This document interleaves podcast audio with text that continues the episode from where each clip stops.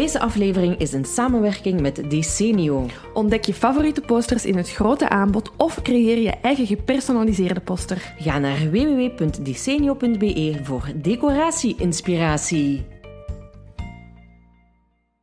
Welkom bij aflevering 57 van De Volksjury. Wij zijn Laura en Silke en ehm, ja,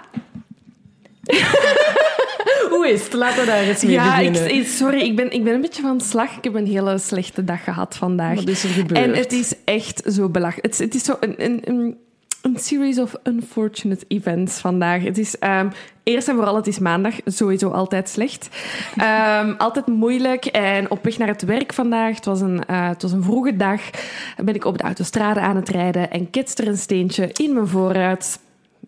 Zit er een sterretje in mijn voorruit. Gelu- Gelukkig herinner ik me de reclame van kleiner dan 2 euro van een eh, niet genoemde ehm, eh, ja, glasmaker, zeg maar. Het sterretje is gelukkig kleiner dan 2 euro, dus het kan gemaakt worden. Dus dat is oké. Maar dan op, het weg, op weg naar huis ben ik met mijn rugzak over het straat aan het lopen. Heeft er een vogel op mijn rugzak gekakt. Mm. En dan kwam ik thuis en ik dacht, oké, even rustig, ontspannen. Ik ga ehm, avondeten maken en dan is mijn Hollandaise saus, die nooit mislukt, alsnog mislukt. Maar dat is zo'n rotdag, hè?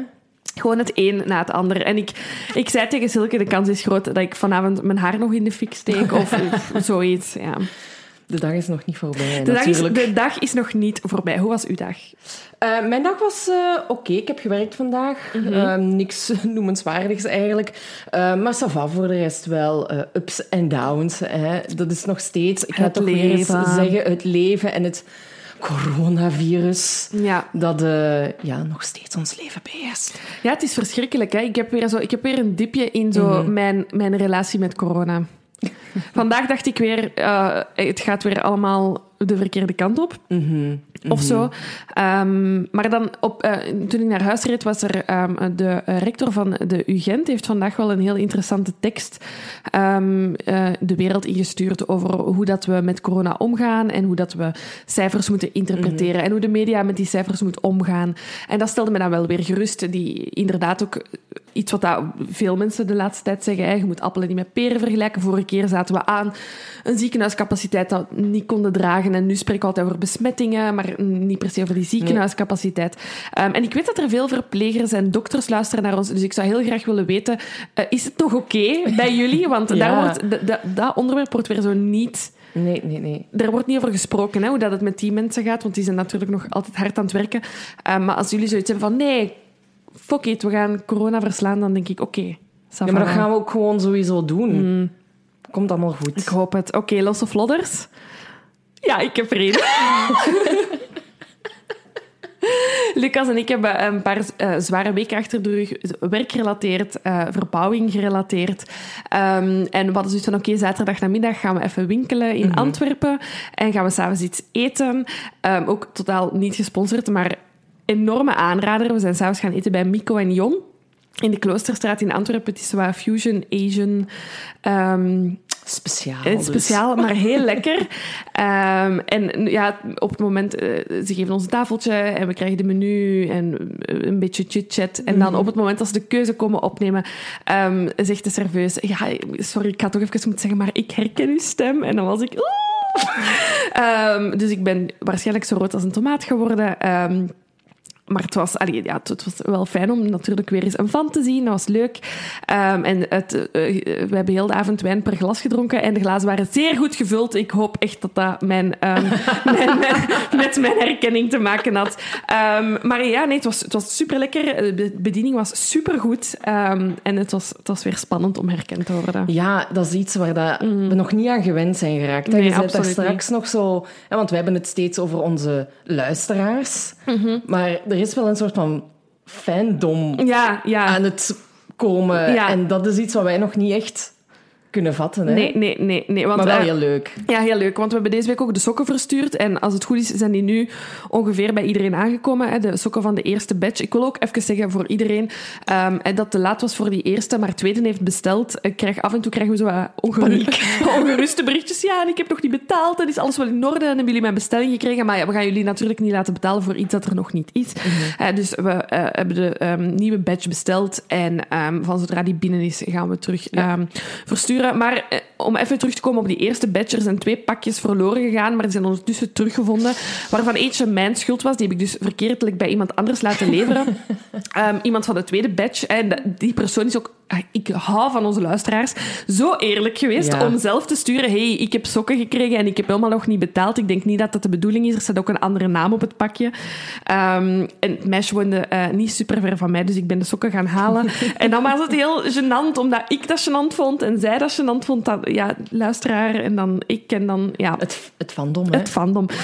um, maar ja, ik vind, het, ik vind het wel leuk om jullie te ontmoeten. Um, en daarover wil ik dan ook nog zeggen dat we ook een beetje zo in al ons enthousiasme hebben gezegd, uh, ik geloof vooral op Instagram, van ah ja, uh, we gaan een live doen, die trouwens, what the ja, fuck, wow. op 37 minuten uitverkocht was. Ik ben er nog altijd niet goed van. Um, en dan hadden we zo wat overmoedig gezegd, ja, als er nog mensen zijn, hebben we keiveel reactie gekregen. Er zitten een paar dingen in motion, om ja, het zo ja, maar te ja. zeggen. Dus er komt meer dan één uh, live. Dat kunnen we wel al stellen, denk ik. Ja, Ja. ja ik denk het wel. Ja, ja. Komt dus goed. We zijn van alles um, op poten aan het zetten als er nog altijd culturele organisaties, Sportpaleis, ik zeg maar iets, aan ons denkt. We zijn er, mail ons. Um, we gaan zeker antwoorden. En dan, dat is natuurlijk wel het moment dat we onze luisteraars eindelijk echt gaan ontmoeten. Dus Ja, dat is wel heel spannend. Ja, Maar ook heel spannend, ja. ja. echt spannend. Als ik daarover nadenk, moet ik al een beetje overgeven. Maar het komt goed. Vast en zeker. Jawel, we Ja. gaan dat ook- gewoon keigoed doen. Ja, Zolang de angst ons niet verlamt, en er genoeg kava is. komt alles goed. Aflevering van vandaag? Aflevering van vandaag. Ehm, ja, onverwacht heeft Laura de zaak gekozen. Ehm, het was een beetje omdat ik... eh, Ja, dat is ook iets... Ik, eh, wij zitten zelf niet in de discussiegroep, enkel via onze account. Eh, ik zit er wel persoonlijk in. Oh, toch wel al. Zie, want dat is dus mijn probleem. Hè. Ik krijg daar geen meldingen van. Dat komt op onze pagina. Ik vind dat niet... maar af en toe moet ik dus... Af en toe, één keer per dag, surf ik naar de discussiegroep en kijk wat er allemaal wordt gepost. En had ik gezien dat iemand zei, ah, er is een aflevering, ehm, eh, eh, het Radio 1-programma, weet ik veel, ehm, gaat ehm, de baas van eh, de zelfvermiste personen uitnodigen. Hè? Dus als mensen dat willen horen, kunt het herbeluisteren. Dus dat heb ik gedaan. Ik ben sowieso al verliefd op die man. En het is eigenlijk in die aflevering over die zelfvermiste pers- personen dat hij ja, een beetje de ontstaansgeschiedenis vertelt. Dat weten de goede luisteraars van ons al, dat dat eh, mede door de zaak Dutroux is. Ehm, en dan haalde hij eigenlijk zelf deze zaak aan, waarvan hij zei, ja, dat is het schoonste compliment dat ik in mijn leven heb gekregen. Het gaat over eh, de verdwijning, maar dan uiteindelijk spijt genoeg ook de moord op Stacey en Nathalie. Ehm, is dat de ouders eh, van vermoorde kinderen van Dutroux eh, mij achteraf hebben aangesproken en gezegd, kijk, onze kinderen zijn precies toch niet voor een niks gestorven. Want de snelheid en de alertheid waarmee jullie deze zaak hebben aangepakt, dat is fantastisch. Oké, het is een tragische afloop, maar de ouders hebben wel ja, na 18 dagen, wat dat Relatief snel is, relatief hè, snel is een, een, eh, een antwoord gekregen op de vraag waar hun kinderen zijn. Ehm, en dat pakte mij zo... Maar again, ik ben een beetje verliefd op hem. Ehm, dus alles wat hij zegt vind ik interessant. Ehm, maar, dus, en hij haalde die zaak aan en ik was. Ah ja, Stacey en Nathalie, dat is waar. Mhm. En ik was de zaak een beetje vergeten. En jij ook, denk ik. Ja, ik totaal ook. Het was echt pas toen ik eh, de naam van de dader Ja. zag, dat ik dacht, juist, Ja, dat ja, is ja. deze Dus zaak. het zat allemaal een beetje ver in mijn geheugen. Wat raar is raar, eigenlijk, want hè? het is echt... ai, als ik het nu zie, staat het wel echt in mijn top 10 van spraakmakende Belgische zaken Absoluut, eigenlijk. Ehm, dus ja, het was voor mij zo'n beetje een ene dat vergeten was. En ehm, omdat er nu ook een, eh, een, een programma loopt op één, hè, eh, waar dat we eerder al hadden over gesproken, Fatma Taspinar, die de zelfvermiste personen volgt, ehm, leek het mij een goed moment om Het is deze... Trouwens, echt een heel goed programma. Ik heb het er nog zijn niet gezien. twee afleveringen uitgezonden. Ja. En de, het klinkt misschien ehm, niet eerbiedig, maar eh, de, de eerste aflevering kwam voor mij soms een beetje over als het eiland. ik heb wel al een kort clipje gezien online over iets met een koffiemachine. Ah, wel, inderdaad. En ook gewoon, ze gebruiken ook heel veel, ze spreken ook soms Engels tegen elkaar. En je hebt, je hebt dus Alain Remu, maar je hebt ook Guido. Dus daar is al meteen de link met het eiland. Goeie namen, hè? Goeie, namen, weer. En eh, er wordt dan ook gezegd, remember Guido, time for koffie. Allee, zo die dingen. En dan gaan ze zo, zoomen ze zo in op dat koffiemachine. Het is echt heel, heel... Allee, het is, het is zeker geen uitlachtelevisie. Het is niet, hè, maar het, is, het is gewoon heel aandoenlijk om te zien hoe hard dat die mensen denken, maar dat er toch ook ruimte is voor, voor zulke zaken. Ja, ik denk, en ik denk dat dat ook... Um, dat is ook iets wat wij in onze podcast doen. Hè. Zij behandelen, en zij echt van op de mm. eerste mm. lijn, heel serieuze en moeilijke zaken. En ik denk, als je niet met een portie goedgezindheid of humor dat aanpakt, uh, en uiteraard niet het behandelen van de zaken, maar gewoon, je, moet wel een beetje aan zelfrelativering doen, denk ik, om dat vol te houden. Um, en dat is wel cool dat ze dat er dan ook hebben ingestoken in de... En ze hebben een nieuwe koffiemachine gekregen. Ze hebben een, een nieuwe koffiemachine gekregen. Het leven zit hen mee. Naar de aflevering? Ja, we gaan eraan beginnen. Alright. Dus het is de zaak van Nathalie en Stacy. Mhm. En um, we zijn vrijdag 9 juni 2006. En uh, we zijn in het Quartier Saint-Léonard. Dat is een, een Luikse volkswijk. En het is mhm. daar een, er wordt daar een feest gehouden. Er is een soort van jaarmarkt uh, aan de gang. Braderie. Um, en uh, in een artikel dat ik heb gelezen staat er dat het publiek dat er rondloopt een mix van werkloosheid, vierde wereld en veel nationaliteiten is. Oké, ja, moeilijk. Moeilijk, denk ik inderdaad. Um, maar goed, er komt heel veel volk op af. Um, en ook aan het café uh, Ozar Muriers, ja. zeg ik dat goed? Ja, okay. ik denk het wel. Um, en allee, je weet, er, er staan springkastelen, mensen zijn aan het drinken, de zon schijnt. Het is echt één groot feest. Ik wou, het doet mij echt denken, pre-corona, aan ja. Een standaard jaarmarkt in een dorp of inderdaad of in een stadswijk um, kan er mij iets bij voorstellen. Waarschijnlijk ja. pensen op de barbecue, pinten à volonté. Ja. Uh, zalig, ik mis het. Waar zijn de jaarmarkten? Zeker, ja. En ook, allee, zo, hè, dat, dat, begint al hè, vroeg op de dag. Hè. Het is twee uur en wie zijn daar? Hè? Uh, Thierry Lemmens en zijn vriendin Catherine Dizier um, en hun zoontje Sylvain. Die zijn naar het café afgezakt mm om iets te drinken. En twee uur later komen ook een andere kinderen erbij. Um, dat zijn Stacy, die is tien, Sullivan. En zij twee zijn eigenlijk... Ja, nu wordt het een beetje complex. Hè? De, de andere dochter en zoon van Thierry. Ja. En dan is er nog Nathalie, uh, die... Um, zeven is, of heb ik de, de leeftijden Nee, ik denk, Stacy is denk ik 7, 8 en, en Nathalie is 10. Ja, dan had ik het vier ja. fout opgeschreven. en dan uh, zijn er nog Florence en Quentin. Ja.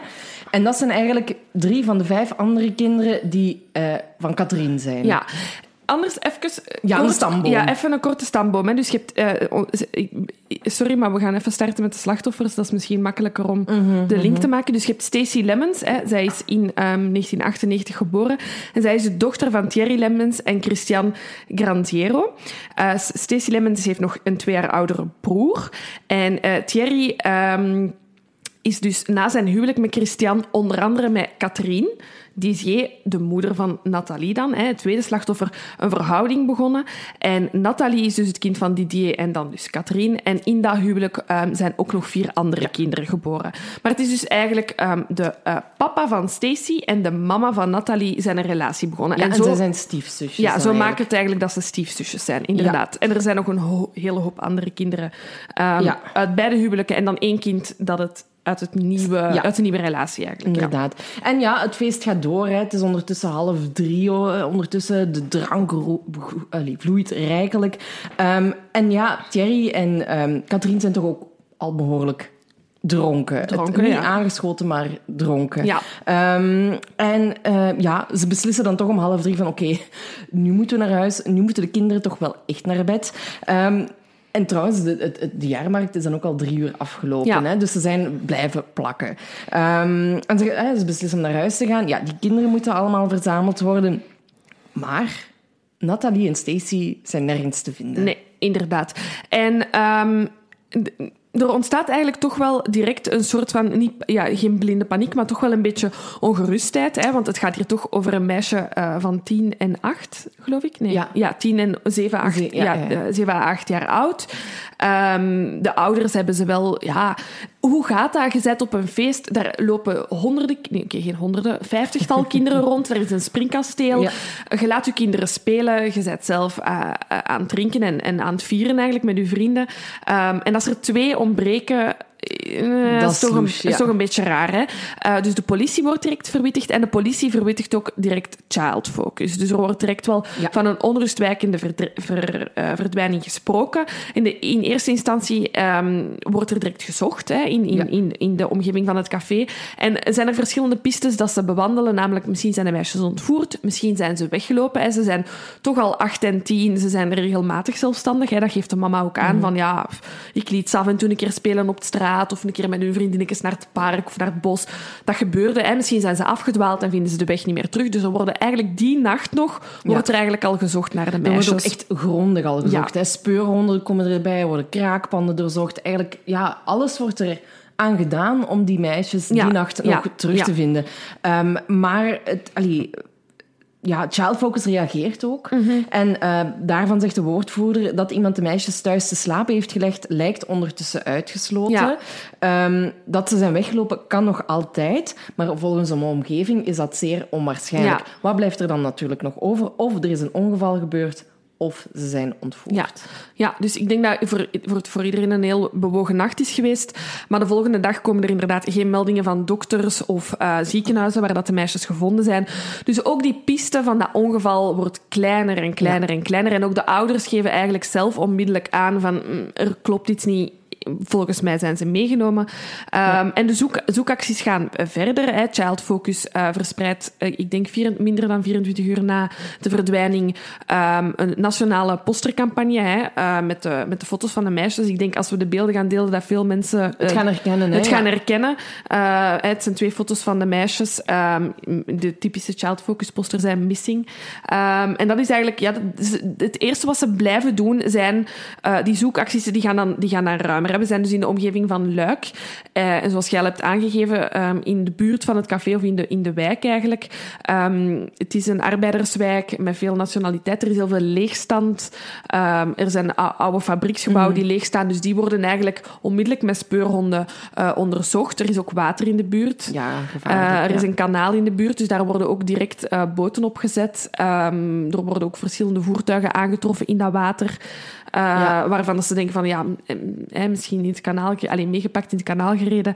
Um, en in Luik is, heb je ook de citadel uh, van Luik. En uh, onder die uh, citadel heb je grote catacomben. Ja, een soort ja. van... Ja, ik, weet, ik kan dat moeilijk uitleggen. Een soort van ja, ondergronds gangenstelsel, wat dat waarschijnlijk ooit een kelder is geweest. En dat is ook leeg. En het is ook een veel voorkomende plek waar dat mensen die loesje dingetjes willen doen. uh, ik zeg maar drugsdealen of op mm. je 14 Bacardi Brieser gaan drinken, gaan dat daar doen. Dus dat wordt eigenlijk allemaal direct in gang gezet. Maar er wordt niet echt iets gevonden. Nee, en wat, ze, wat wel heel slim is, wat ze meteen doen, is dat alle personen die mm -hmm. um, ooit veroordeeld zijn geweest voor kindermishandeling of, of zedenfeiten, die worden meteen gecontroleerd. Um, en ja, daarover zegt ook, um, ik geloof dat het Alain Remu is, die zegt ook van ja, dat is eigenlijk gewoon standaard. Als er een kind verdwijnt, mm -hmm. dat zulke personen ja. worden gecontroleerd. Um, en ja, die krijgen dan een bezoekje eigenlijk van ons. Ja. Hè? Als, uh, als we, ja, dan gaan we daarmee babbelen hè, om te zien of dat ze een alibi hebben of dat ze er iets mee te maken hebben. Je merkt hebben. echt in deze zaak dat we post-Dutroux zijn. Ja, absoluut. Uh, er wordt onmiddellijk, het zijn twee jonge meisjes die verdwenen zijn voor, voor de zaak Dutroux gingen mensen inderdaad wel uit van een ontvoering, maar werden de linken die hier gelegd zijn, ja. die supersnel gelegd zijn, inderdaad naar verlaten panden op zoek gaan, zedendelinquenten uh, zoeken. Um, dat is echt wel, denk ik, iets dat we dan te danken zeg maar, hebben aan, aan de zaak Dutroux. Ja. ja. Ja, en er is vooral één man naar wie ze op dat moment eigenlijk al meteen op zoek gaan. Hè? Ja. Um, dat is de vriend van... Um, de serveerster van ja. het café, waar dat de ouders van, van Stacey en Nathalie ja. zaten, um, die vinden ze niet, maar ze willen hem wel heel graag spreken. Ja. Hè, van, heeft hij een alibi? Waarom hè, was hij in het café? Hij is eigenlijk hij is een van de mensen die op die zedendelinquentenlijst staat. En het is eigenlijk naar aanleiding van het gesprek met de serveerster dat er een, al een klein alarmbelletje ja. gaat rinkelen. En die serveerster geeft aan, ja, uh, we hadden een relatie, dat was zo wat op zijn einde aan het lopen. Um, ik ging er denk ik wel bijna een einde aan maken. Er zijn al heel veel woorden geweest. Um, hij is hier de avond van de braderie geweest. Hij is in het café geweest, hij is op uh, de braderie ook geweest. En ik heb hem sindsdien niet meer gezien of gehoord, al twee dagen lang niet. Mm -hmm. En dat vind ik zelf, ondanks het feit dat we misschien niet meer op on the same page waren, vind ik dat zelf ook wel een beetje raar. En de politie ja. denkt, mm, een man die al zedenfeiten op zijn kerkstok heeft staan en dan ook nog iets, een ex-lief die zegt, ik zou toch goed, ja. toch goed beginnen zoeken. Dus het is eigenlijk dankzij haar getuigenis eigenlijk, um, dat de politie een versnelling hoger schakelt in zijn richting.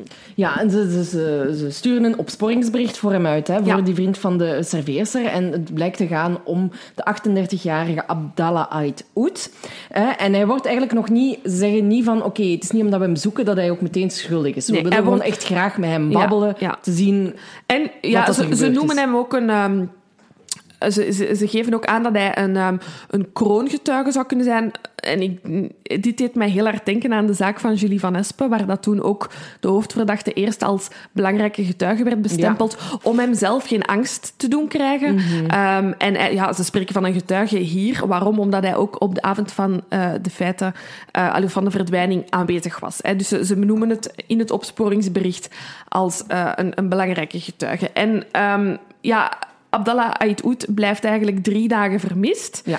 En dan op 13 juni um, ja, bezwijkt hij zeg maar, um, onder de druk. Of allee, komt hij toch uit zijn schulp gekropen, want hij geeft zichzelf aan bij de politie. Uh, hij zegt, ik heb mezelf herkend op de posters. Um, jullie zijn naar mij op zoek. Uh, ik wil gerust helpen in het onderzoek. Ja.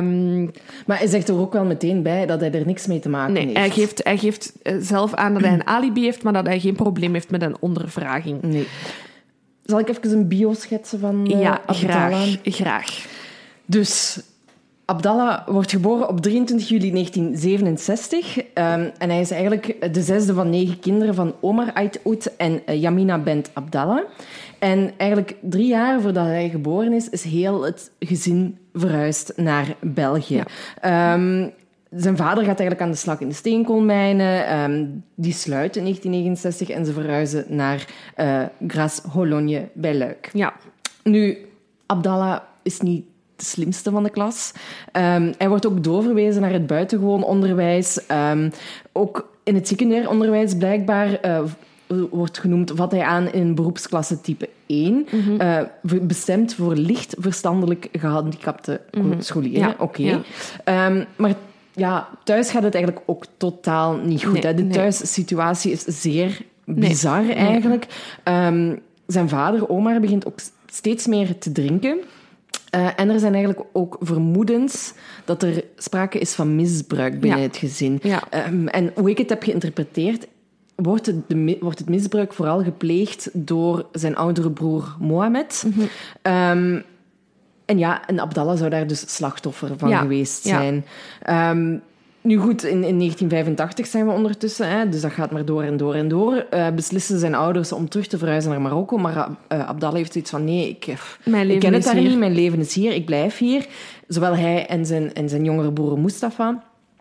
En ze gaan bij Mohammed wonen, Ja. wat al een zeer moeilijke situatie Ja, is. een hè. rare, allee, en geen rare keuze, waarschijnlijk de enige optie. Ja. Ehm, maar dat kan niet makkelijk geweest zijn. Nee, nee, nee. En je merkt dan eigenlijk ook dat vanaf dat moment eigenlijk Abdallah steeds meer op het verkeerde pad terechtkomt. Ja. Hij gaat, uh, ja, hij wordt, hij, wordt twee keer in de gevangenis eigenlijk gezet voor drugsfeiten. Um, uiteindelijk gaat hij blijkbaar toch weg bij Mohammed en, en gaat hij leven als, allee, komt hij op straat terecht, echt, Ja. gaat hij leven als een zwerver. Maar dan moet het ergste eigenlijk nog komen. Ja, ja. Want in uh, 1988 sterft zijn, ja, zijn lievelingsbroer, wordt hij genoemd. Hè. Mustafa ja. sterft tijdens een, een auto-ongeluk voor de ogen van uh, Abdallah. Um, nu, Abdallah vindt uiteindelijk onderdak bij zijn zus uh, Katoum, Kaltoum, die uh, ook in België is gebleven. Ja. Maar daar, Daar ja, loopt het- daar loopt loopt het- het echt helemaal ja. fout. En het is ja. eigenlijk pas in april 1994 ehm, ja, dat eigenlijk naar buiten komt wat dat er zich heeft afgespeeld in die periode van 88 tot 94. Ehm, hij is aangehouden voor de verkrachting van zijn nichtje. Zij is op dat moment 14 jaar en het misbruik zou begonnen zijn toen dat ze 6 jaar oud was. Het meisje hield een dagboek bij en daarin heeft ze letterlijk geschreven: Ik haat mijn oom omdat hij mij verkracht. Um, Abdallah wordt daarvoor veroordeeld. Hij krijgt een gevangenis van vijf jaar. Uh, helaas met voorwaardelijke, is het een voorwaardelijke straf met uitstel van één jaar. Op 7 september 1997 wordt hij dan nog eens opgepakt voor diefstal, waarvoor hij weer naar de gevangenis moet. Um, op toen de man dan uiteindelijk, dus toen Abdallah vrij was voorwaardelijk, eh, werd hij in 2001 in april opnieuw aangehouden voor verkrachting, slagen en verwondingen. Ja, hij had daar een, uh, hij zat, was een ritje aan het maken in zijn auto en heeft dan een, um, een 40-jarig meisje gezien die haar hond aan het uitlaten was. En hij heeft haar eigenlijk ja, echt letterlijk in, in zijn auto gesleurd en heeft haar daar uh, ja. verkracht. Toch even een kleine recap. Wat een fucking kut leven wel. Ja, het, is, denk ik, het, het, het, spreekt niks goed. Absoluut, hè? absoluut niet. Eh, maar uh, dit is nog maar eens uh, een problematiek dat nog altijd in ons land gaande is. En dat is mensen, en, en, en zeker toen gastarbeiders die naar hier komen met heel mm. hun hebben en houden in een totaal ander land en een totaal andere cultuur en, en, en gewoontes terechtkomen. Um, en, en ja, ook voor, voor de ouders van Abdallah. Ik, we weten het niet, maar ze trekken dan uiteindelijk terug naar Marokko. Ik vermoed ook een beetje teleurgesteld. Ja, ja, uh, die meneer zware arbeid in de mijnen moeten doen. Um, en ja, ook het feit dat hij zoveel feiten kan plegen en altijd voorwaardelijk en vrijkomen en opnieuw een misdaad plegen als je op voorwaardelijke vrijlating mm. bent toont toch een beetje het falen aan van zo iemand. Hè. Dit is, als ik dit las, dacht ik, ja, dit is een bom. Dat had ik toen ook kunnen zeggen, dat er nog iets ging gebeuren. dat dit niet ging stoppen, eigenlijk. Um, en het parket um, duikt dus ook op het moment dat de Abdallah zich komt aanmelden, duiken zij ook in al die verslagen en die onderzoeken. Um, en, en ze spreken ook met ondervragers, uh, ondervragers, met politieagenten die hem eerder hebben ondervraagd. En zij zeggen ook van, ja, het is een hele moeilijke persoon geweest. en naar aanleiding van die verdwijning van... Uh, ver, uh, verkrachting van dat 14-jarig meisje, dus niet zijn nicht, maar het meisje dat hij heeft ontvoerd. Um, heeft hij pas na 36 uur aan één stuk ondervragen op de knieën gekregen. Het is een keiharde, super moeilijk om tot door te dringen. Um, ook heel weinig schuldbesef, of hij, probeert, hij, hij, sluit zich echt af van, van de feiten die hem worden voorgelegd. Um, dus ik denk dat de onderzoekers op dat moment wel al weten ja, wat voor iemand dat ze voor zich hebben als ze aan zijn ondervragingen mhm, moeten mhm. beginnen. het moet niet simpel zijn. Maar het is ook na, die, na die verkrachting van dat 14 jarig meisje. Hè. Hij wordt inderdaad gevat. Um, en hij wordt door neuropsychiaters eigenlijk als ontoerekeningsvatbaar uh, verklaard. En hij wordt ook overgebracht naar een psychiatrische instelling. Ja. Um, maar die therapeuten daar hebben eigenlijk ook alweer heel snel door van... Die gast wordt in de gevangenis. Mm -hmm. er, er man mentaal mankeert hem eigenlijk vrij weinig ja, in dat opzicht. Ja, het is, het is duidelijk dat, er, dat, dat, dat het iemand is die psychologische begeleiding nodig heeft. Maar daar ook al in die instelling stellen ze vast dat de feiten die hij pleegt niet in samenhang zijn met de aandoeningen die hij mentaal heeft. En dat hij, maar dat hij heel goed beseft, hij kan het verschil tussen goed en kwaad duidelijk aanduiden. En de feiten die hij pleegt zijn niet omdat hij in een andere wereld leeft of omdat hij psychoses heeft. Oké, hij, heeft, hij heeft een mentale achterstand en hij heeft psychologische problemen, maar dat heeft niet, niks te doen met de feiten die hij, die, ja, die hij op dat moment pleegt. Hè. En, oh, sorry, zeg ja, maar. Nee, ik wil gewoon zeggen dat hij dus na vier jaar genezen wordt verklaard. Hè? Wat, wat, Hoewel hij potentieel gevaarlijk blijft, mhm. zeggen ze nog steeds. Hè. Um, dus in 2005 komt hij dan eigenlijk vrij omdat wetsdokters niet kunnen beslissen wat ze met hem moeten doen. Ja, maar ik weet het niet waar ik deze vuile was ga doen, dus uh, smet hem maar buiten en dan zien we wel. Bizar. Echt heel raar. Maar ja, bon, goed voor Abdallah. Hè. Ja, hij is weer vrij. Hij gaat een studiootje huren, hè, dus in de wijk Saint-Léonard, waar het mhm. café zich ook bevindt. En begint natuurlijk ook naar café te gaan. Naar het bekende uh, ja, café waar dat ja. uh, Stacey en, en, en Nathalie verdwenen zijn. En hij leert daar ook ja, een, een eerst een andere serveerster kennen, waar hij kortstondig een relatie mee heeft. Maar ja, zij beëindigt al vrij snel die relatie, omdat ze al meteen doorhad van ja, deze gast, daar klopt echt iets mee, mee. Hij is super jaloers, hij is manipulatief. Mm. Um, dit moet ik niet hebben. Nee. En dan stapt hij over naar uh, Christel? Ja, Christel. Christel. Ja, ja, ja, um, en ja, daar is hij dus mee samen op het moment van de verdwijning van uh, Stacey. Ja, het duurt eigenlijk ook niet lang op het moment dat Abdallah wordt ondervraagd. Ja, dat de, dat de pers eh, weet over wie dat de, allez, wie dat de hoofdverdachte uh, is. Hè, want Abdallah wordt na zijn eerste ondervraging eigenlijk wel um, vrij snel als, als, als verdachte aangeduid.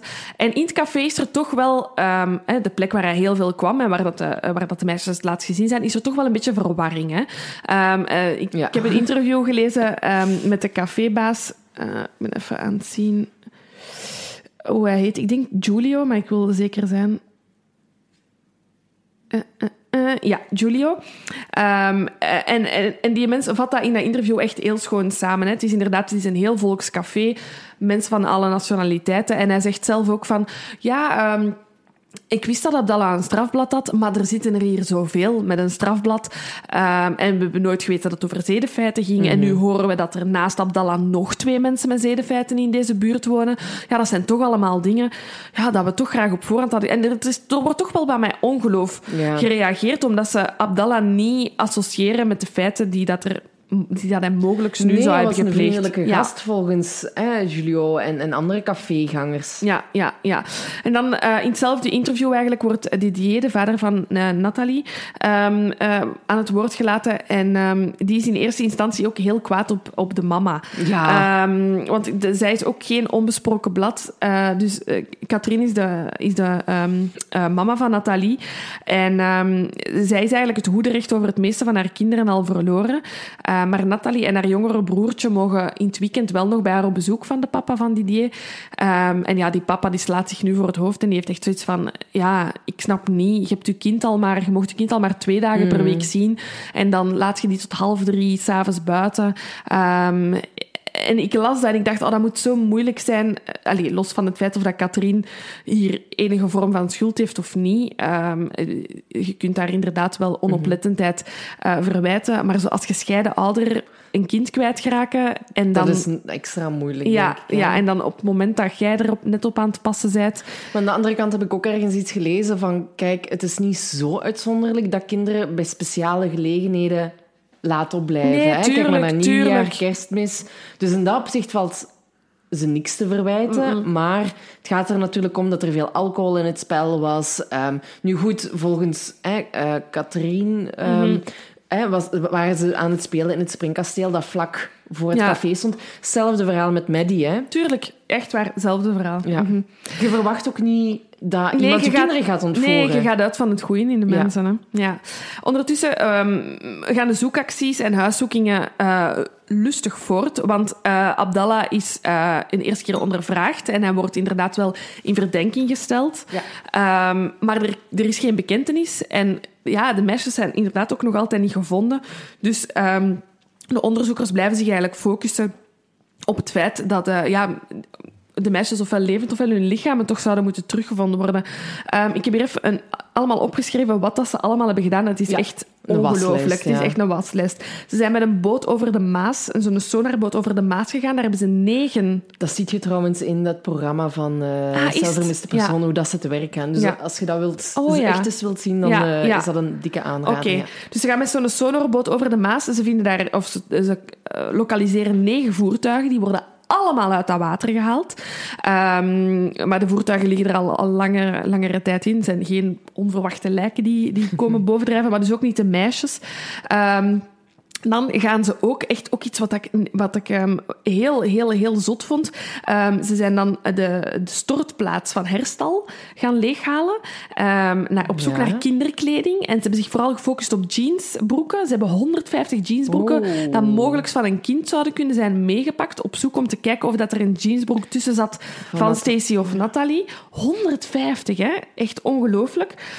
en ondertussen ja, zitten ze met Abdallah, die ze echt wel als verdacht persoon beschouwen. En en beginnen ze aan de huiszoekingen en zijn ze binnengevallen in zijn appartement in um, de Rue Saint-Léonard. Uh, dat is waar dat zij, hij zijn appartement heeft. Um, en daar zijn ze in eerste instantie enkel in zijn flat geweest, maar dan hebben ze eigenlijk het volledige appartementsgebouw mm -hmm. uh, ja, ondersteboven gekeerd eigenlijk. Ja. Hè. Um, er worden van alle staaltjes meegenomen, maar in, in, in, in eerste instantie... Um, en dat zegt Alain Remu ook. Het is een niet-destructieve fase van de zoekingen. Dus er wordt vooral gezocht naar, ja, zijn die meisjes hier, court? Uh, zijn hier uh, kledingstukken die naar hen kunnen... Zijn er elementen die naar hen kunnen verwijzen? En het stukje dat hij nu zegt... Um, herhaalt hij ook in, uh, in die aflevering van Weet ik Veel. Dus hij zegt, het is een onderzoek in niet-destructieve fase. We bekijken de locatie, we nemen foto's, het lab gaat na voor sporen zijn. We speuren de ruimte af met lijkhonden en er komt een ingenieur-architect mee om te kijken of de ruimte nog overeenkomt met wat er op de plannen staat. We zouden ook een georadar kunnen gebruiken, maar dat is nu nog niet aan de orde. En Alain Remu legt dat dus ook uit in die aflevering, mhm. dat hij zei, dat is iets sinds Dutroux dat we ons nooit meer gaan laten vangen, want toen hadden we geen, ja, Ah, juist. hadden, juist, we juist. geen Oh hadden we geen ingenieur mee. En anders hadden we die meisjes veel sneller gevonden. Hij, heeft, hij voelt zich daar ook nog altijd schuldig over. En hij Mm. heeft zoiets vanaf nu, huiszoekingen, verdwijningen van kinderen, altijd een ingenieur mee. Oh, dus ik krijg weer kippenvel als ik... Ja, dat is echt, En eh, hij zegt dat dan ook in die aflevering van weet ik veel. Ja, dat is echt iets ja, geleerd uit uw fouten eigenlijk. En Mhm. nu doen we dat altijd. En dus ik vond het zot dat in een artikel dan van 2006 dat dat ook terugkwam van... Ja. We hadden een ingenieur-architect mee om te kijken of alles nog wel was zoals het op de plannen staat. Wauw. Ja, Straf. en dan inderdaad zijn ze blijven zoeken in dat gangenstelsel van de citadel. Zo'n oude bebo bevoste, beboste vesting. Bevoste. Er zullen ook wel veel bosjes hebben gezeten. Maar een oude beboste vesting aan de rand van het Luikse stadscentrum. Eh, ze hebben altijd die lijkhonden mee. Ehm, er wordt ook binnengevallen bij die twee andere zedendelinquenten, maar daar wordt ook niks gevonden. Ehm, maar ze blijven hard zoeken. En dan komt er, ehm, even iets wat ik nog heb teruggevonden, komt er een getuigenis van een auto die die avond aan het café is gezien en die vinden ze ook niet direct. Nee. En ze hebben zoiets van, hmm, interessant, een auto, moeten we zoeken. Het gaat over een zwarte Chrysler. Ja. Het, het, het- ze hebben, allee, het is niet zomaar dat ze Abdallah in verdenking hebben gesteld. Nee, er nee. zijn wel echt inderdaad Ja. een paar dingen die in zijn richting wijzen. Omdat er gewoon in zijn verklaringen ook heel veel tegenstrijdigheden Ja, zitten. ja, hè. Ehm, zo zegt hij van... Oh ja, ik, eh, ik wist pas van de verdwijning toen ik mijn ehm, opsporingsbericht op, tele- op televisie zat, zag. Terwijl dat zijn vriendin hè, verklaard heeft dat ze toch al eerder tegen hem had gezegd van eh, ja, de politie zoekt u. En daarnaast ehm, kan hij ook geen verklaring geven voor wat hij gedaan heeft de dagen na die verdwijning van, van Stacey en Nathalie. Ehm, hij zegt, ja, ik heb gedronken en cocaïne gesnoven, dus wat ik ook gedaan heb, ik Drie weet niet lijntjes meer. trouwens, kwam in elk artikel drie lijntjes, drie lijntjes cocaïne en heel veel alcohol. Voilà, kijk. En ehm, inderdaad, hè, je, je spreekt over die, die zwarte Chrysler dat het is. Hij zegt ook, eh, allee, uit het onderzoek blijkt inderdaad dat Abdallah ook een auto heeft gestolen in het weekend van de ontvoering Ja. van de meisjes. Of er eentje leende, Ja, eh, wordt er nog gezegd. Ehm, en ze denken inderdaad dat Abdallah de meisjes met die wagen heeft ontvoerd. En ehm, ja, daarvoor, daarvoor werd gezegd van... Dan kan hij ze overal gedood hebben en kunnen de lichamen overal Ja, liggen. ja. Ehm, en de speurders geven ook nog aan van... Kijk, Abdallah steelt gewoon altijd een wagen als hij er eentje nodig heeft. Ja. Ehm, de- heeft dat blijkbaar ook gedaan toen hij dat eh, Ja. 14-jarig meisje Ja. eh, ontvoerd Ja, heeft. ja, voilà. Dus ze gaan op zoek naar die zwarte Chrysler. En eh, sorry, maar dit is even de comic relief van, ehm, van deze aflevering. Want woensdagavond, op het moment dat de onderzoeksrechter moet beslissen of Abdallah aangehouden blijft of niet, ehm, komt de eigenaar van de zwarte Chrysler zich aanmelden. Ja, ik heb dat niet gelezen, denk ik. Top, oké, top. Ik heb hier zo hard mee moeten lachen. Dus die mens die komt niets vermoedend bij de politie aangewandeld. Ik las toevallig in de krant dat het gerecht op zoek is naar een zwarte Chrysler. Die op het ogenblik van de feiten zich aan het café bevond. Met de kofferbak open. Ik zou ook als onderzoeker zoiets hebben. Oké, open kofferbak, we need to find you. Zegt M, ziet zijn naam liever niet in de krant gepubliceerd. Ik begrijp waarom. Ik ben de enige persoon in de heel deze buurt die met een zwarte Chrysler rijdt. Het is een habitué, hij weet. Ja, ja, Ik ben hier de enige. Dus het kan alleen over mij gaan. Ik had de minste problemen om mij aan te melden bij de politie. Want de cafébaas, hè, Giulio, inderdaad, die had die tip gegeven van die wagen. En die had ook daarbij gezegd... En die, er was, ik weet niet hoeveel muziek dat uit die auto kwam.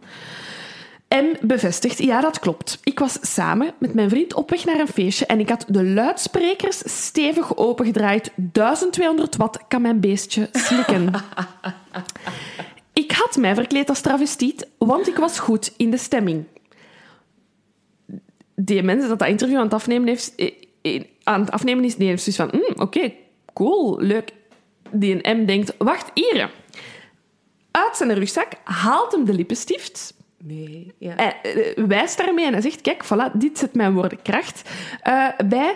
Ehm, en dan haalt hem nog een papier uit zijn rugzak, zijn procesverbaal. Hier staat het, kijk maar een keer goed. Ik bevestig dat ik die avond een vrouwenpruik en panties droeg. De voorwerpen zijn momenteel terug te vinden in mijn auto, de zwarte Chrysler.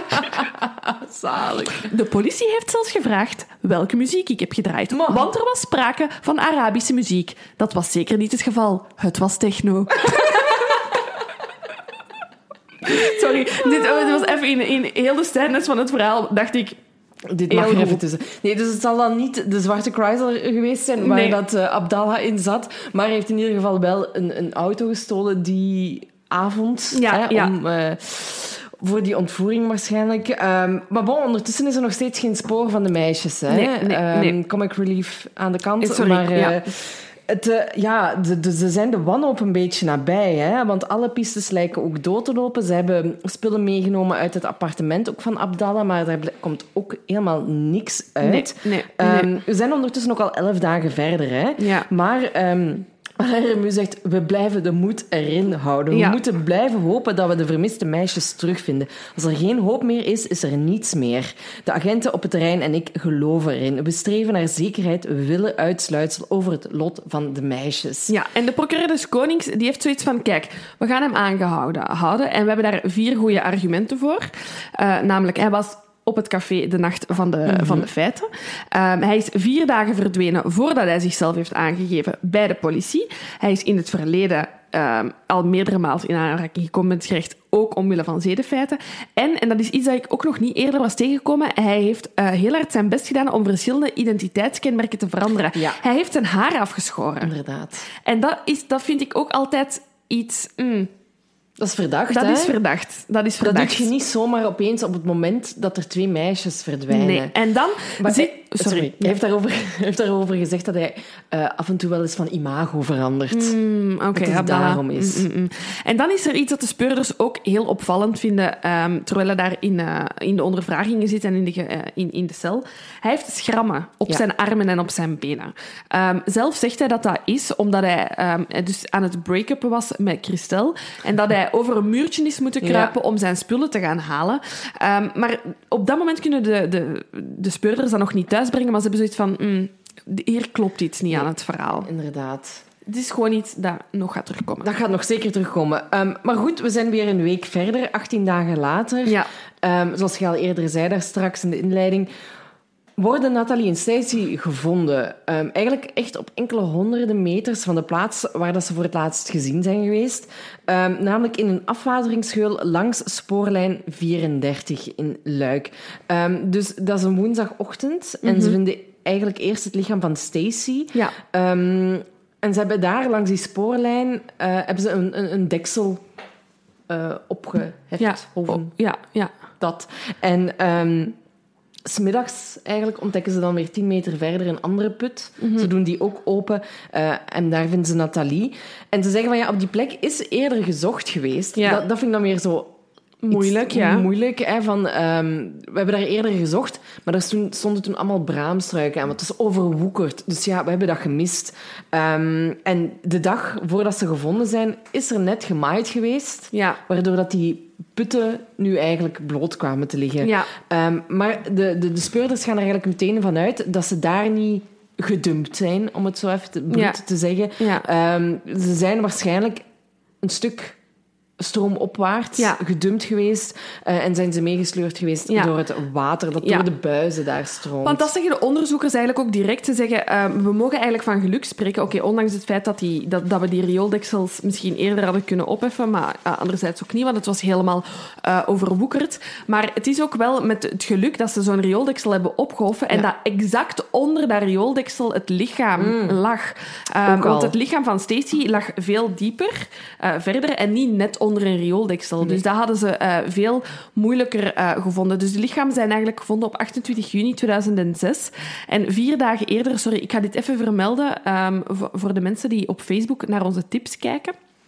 Eh, Ah, ja, ja, moet ik even nog zeggen. Op 24 juni 2006 was het een heel lugubere verjaardag in Luik, want het was elf jaar geleden ehm, dat de, de meisjes Julie en Melissa verdwenen zijn. Dat was in, ook in Luik. Hè. Ze zijn slachtoffer geworden van Dutroux. En in diezelfde periode eh, kreeg België ehm, bezoek van een koninklijk bezoek. Eh, Hoog bezoek. hoog bezoek. En je weet, het- als er een koning bij betrokken bent, eh, is, dan ben ik er ook bij. Namelijk van Beatrix, eh, van eh, koningin der Nederlanden. ik op had dat dit moment. trouwens totaal gemist in mijn research. En ik kreeg al bijna een hartattack toen Laura mij de suggestie voor de tip doorstuurde. Want ik dacht, wat Ja. heb ik gemist? Zijn we wel met dezelfde zaak Ja, ja, ja. Ehm, maar dus Beatrix eh, em, eh, komt eigenlijk met...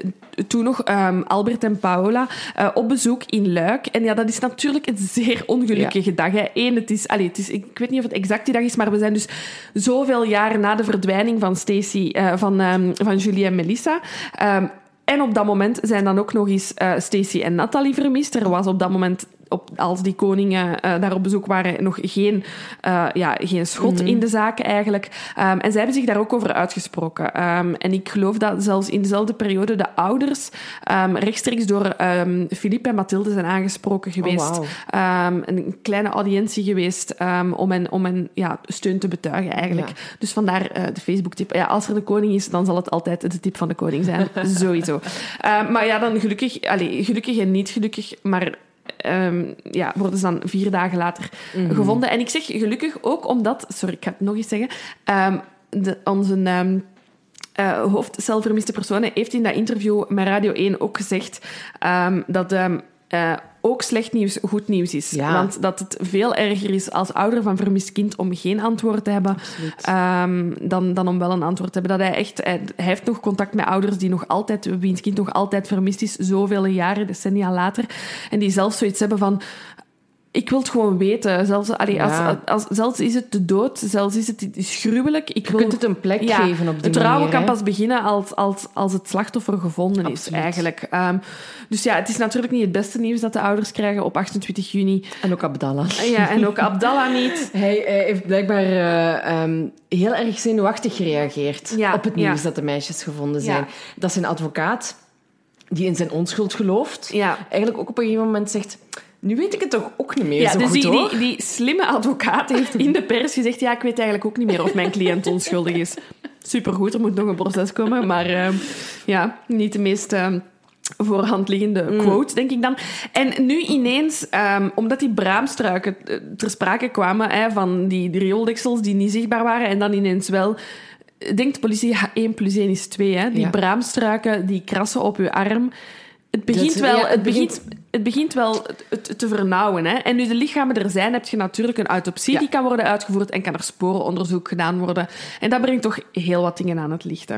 Ja, want uit de eerste vaststellingen blijkt dus dat de, de meisjes waarschijnlijk de dag of de dag na hun verdwijning uh, al omgebracht zijn. Ja. Um, en ze toonden ook eigenlijk echt wel sporen van geweld. Hè. Um, uit de autopsie blijkt dat Nathalie en Stacy alle twee gewurgd zijn geweest. Mm -hmm. um, ze hadden alle twee uh, verwondingen aan hun nek. Ja, dit is nu wel weer heel even grafisch natuurlijk. Ja. Hè. Uh, Nathalie had uh, ja, sporen van bindingen, wordt zo genoemd, in de hals en de nek. Terwijl Stacy waarschijnlijk door ja, mijn handen is vastgehouden geweest um, aan haar beide armen. En uh, enkel Nathalie zou verkracht zijn geweest ja. volgens de autopsie. En Stacy zou geen enkel spoor vertonen van uh, verkrachting. Nu, ze zou wel als eerste vermoord zijn geweest. Um, en dat de dader dan daarna Nathalie verkracht en vermoord mm -hmm. heeft. Mm -hmm. um, nu, uh, ze denken dus effectief dat ze gestorven zijn op de... Ja, in de 24 uren na hun, hun verdwijning. Ja. Het is moeilijk, ze kunnen het moeilijk uh, pinpointen, om het zo maar te zeggen. Maar het, het, ja, ze zeggen ja, ze droegen wel nog alle twee dezelfde kleren. Dus het is niet dat ze waarschijnlijk nog zijn vastgehouden Nee, geweest. en het is, het is heel moeilijk, hè, dus omdat ze inderdaad in die riool hebben gelegen. En het is omringd door water, dus ook ja. aan hun lichaam... Ja, hun lichaam is ook al helemaal opgezwollen, zeg maar. Um, dus een, allee, het is heel moeilijk om, om de exact, het exacte moment van overlijden vast te stellen. Maar ik denk... Um, maar dat is dan ook misschien een beetje mijn goedgeloofigheid, maar omdat er zo hard is ingezet met honden en gezocht is geweest die eerste uren en ze die niet hebben gevonden, denk ik dat ze wel echt vrij snel op de plek zijn. Allee, ik, ik, ik kan me niet voorstellen dat hij die nog een dag in leven heeft kunnen houden, nee. onopgemerkt. Nee, nee, nee denk inderdaad. ik heel er moeilijk. meteen opgesprongen, ja. hè, ja. inderdaad. En hij was ook onvindbaar direct de eerste dag, dus hij was dan denk ik niet bij die meisjes in die riool of nee, zo. Nee, nee, absoluut. Um, nee. En dan op 30 juni... Um, komen die resultaten van, uh, van het DNA-onderzoek ja, ze, binnen. Ze nemen daar eigenlijk ook nog ja. wat stalen hè, van, ja. van op de lichaampjes van Nathalie en Stacy om te zien of dat er toch ergens een match is met uh, Abdallah. Ja, ja, inderdaad. En dit is ook de eerste keer in een artikel, en ik heb het in geen enkele andere zaak ooit teruggevonden. Uh, ik vind het een hele rare ter term, maar ineens wordt Abdallah de superverdachte genoemd.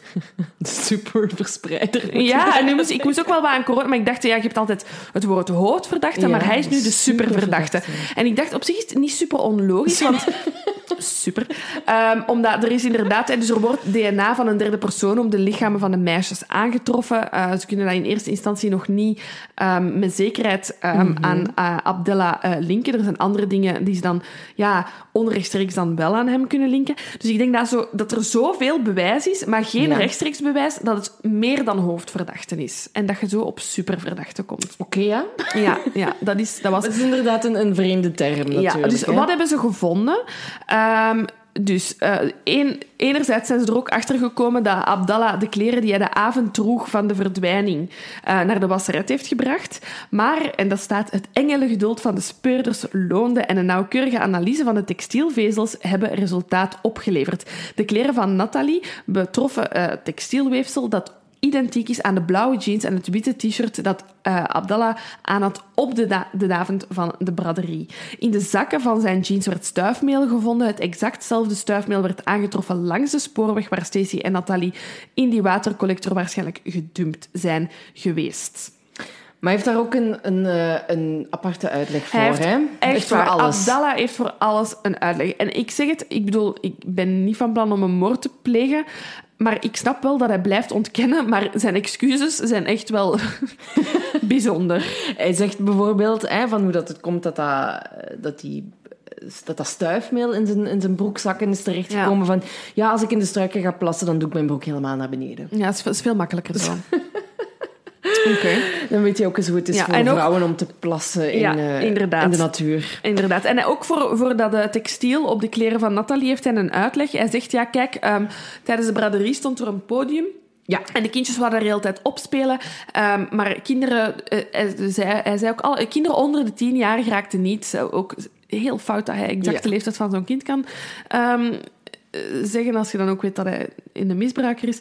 Ja, kinderen van tien jaar die raakten daar nog niet op, dus ik heb die hele tijd op en af dat podium uh, gehoffen. En zo zal er wel een beetje uh, weefsel van mijn kleren op mm -hmm. haar kleren terecht zijn gekomen. En hij, en hij zegt ook van, hè, want de speurders, ja, die geloven er natuurlijk geen hol van, hè, van zijn uitleg. Over die, vooral ook over dat stuifmeel. Hè, van ja, oké, okay, ja. als je gaat plassen, doet jij helemaal je broek naar beneden. Ja, dat zal wel. Um, en daarop verandert Abdallah weer zijn verhaal. Ja. Um, hij zegt van ja, um, terwijl dat hij plaste, uit gewoonte uh, allerlei plantjes en bloemetjes en gras in zijn broeken allee, hij plukte en dat dan in zijn zakken stak van ja. zijn broek.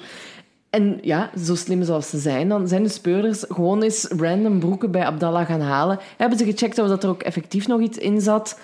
Nee. Nee, dus ja, nee, nee. klopt niks van. Naast planten is uh, Abdallah uh, ook zeer geïnteresseerd in dieren, want ondertussen melden er zich nog verschillende andere getuigen, ook mm -hmm. allemaal jonge kinderen, ja. die, um, die Abdallah ook aanwijzen als iemand die een, heer, die een op de avond van de brasserie heeft, uh, van de brasserie, van, de braderij, van de braderij heeft aangesproken. Ze zeggen, ah, die mens die heeft mij ook aangesproken.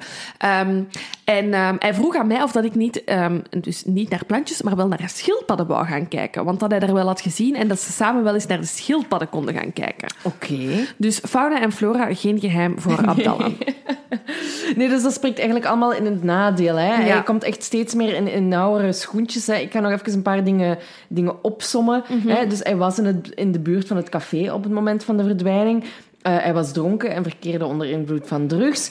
Um, hij heeft vier dagen ondergedoken geleefd uh, hè, en vermomde zich door zijn hoofd kaal te scheren.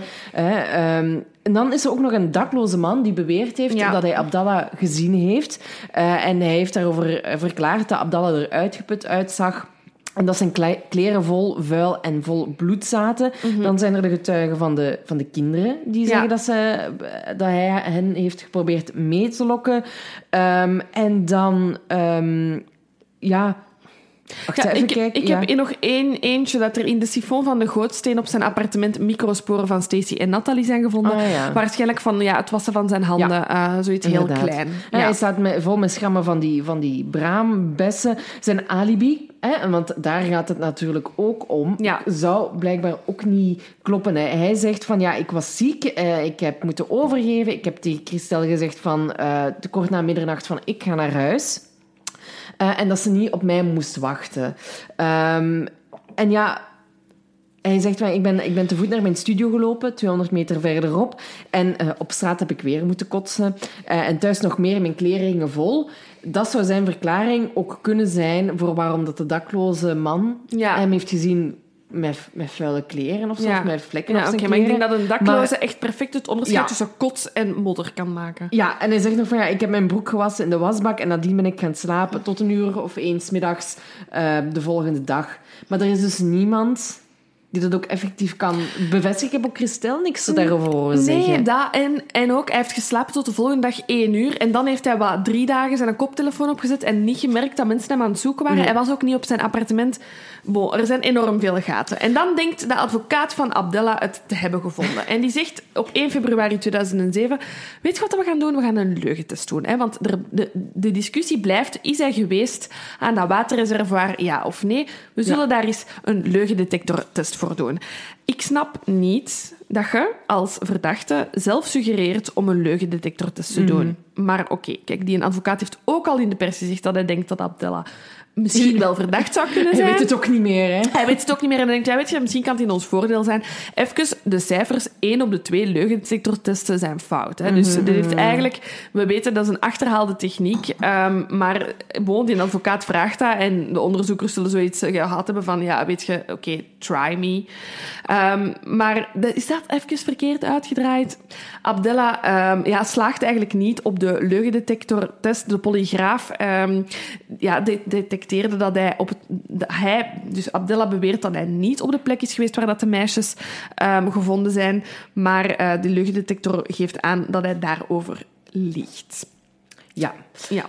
Ja, dus dat spreekt ook al niet in zijn voordeel. Daar heeft hij zelf direct ook een Ja. andere uitleg voor, want de leugendetector is mogelijk defect. Ja, en hij zegt ook, hè, dat komt tijdens de rechtszaak ter sprake, dat Ja. hij toen zwaar onder de medicamenten zat. Ja, ja, ja.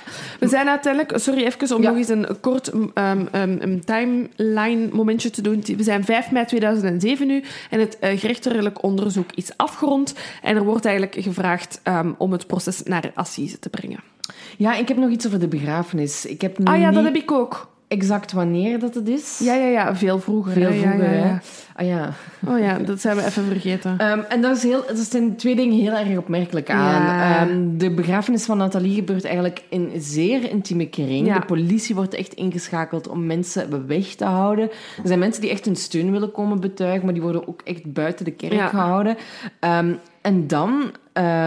de begrafenis van eh Stacy Ja. wordt rechtstreeks uitgezonden op televisie, Ja. ook op de VRT, op de RTBF. Ehm, en de verklaring van de VRT is daarover deze zaak heeft heel het land in beroering gebracht. Incidenten die voor een samenleving iets betekenen, gaan in de ether. Heel het land zit nu in een rouwproces. Mensen zijn dermate geschokt dat we vinden dat dit aandacht moet krijgen. En dat is ook geweest met de, met de begrafenissen van, eh, van Anne en Eefje, denk ik. Ja. Dat dat ook live op televisie is uitgezonden geweest.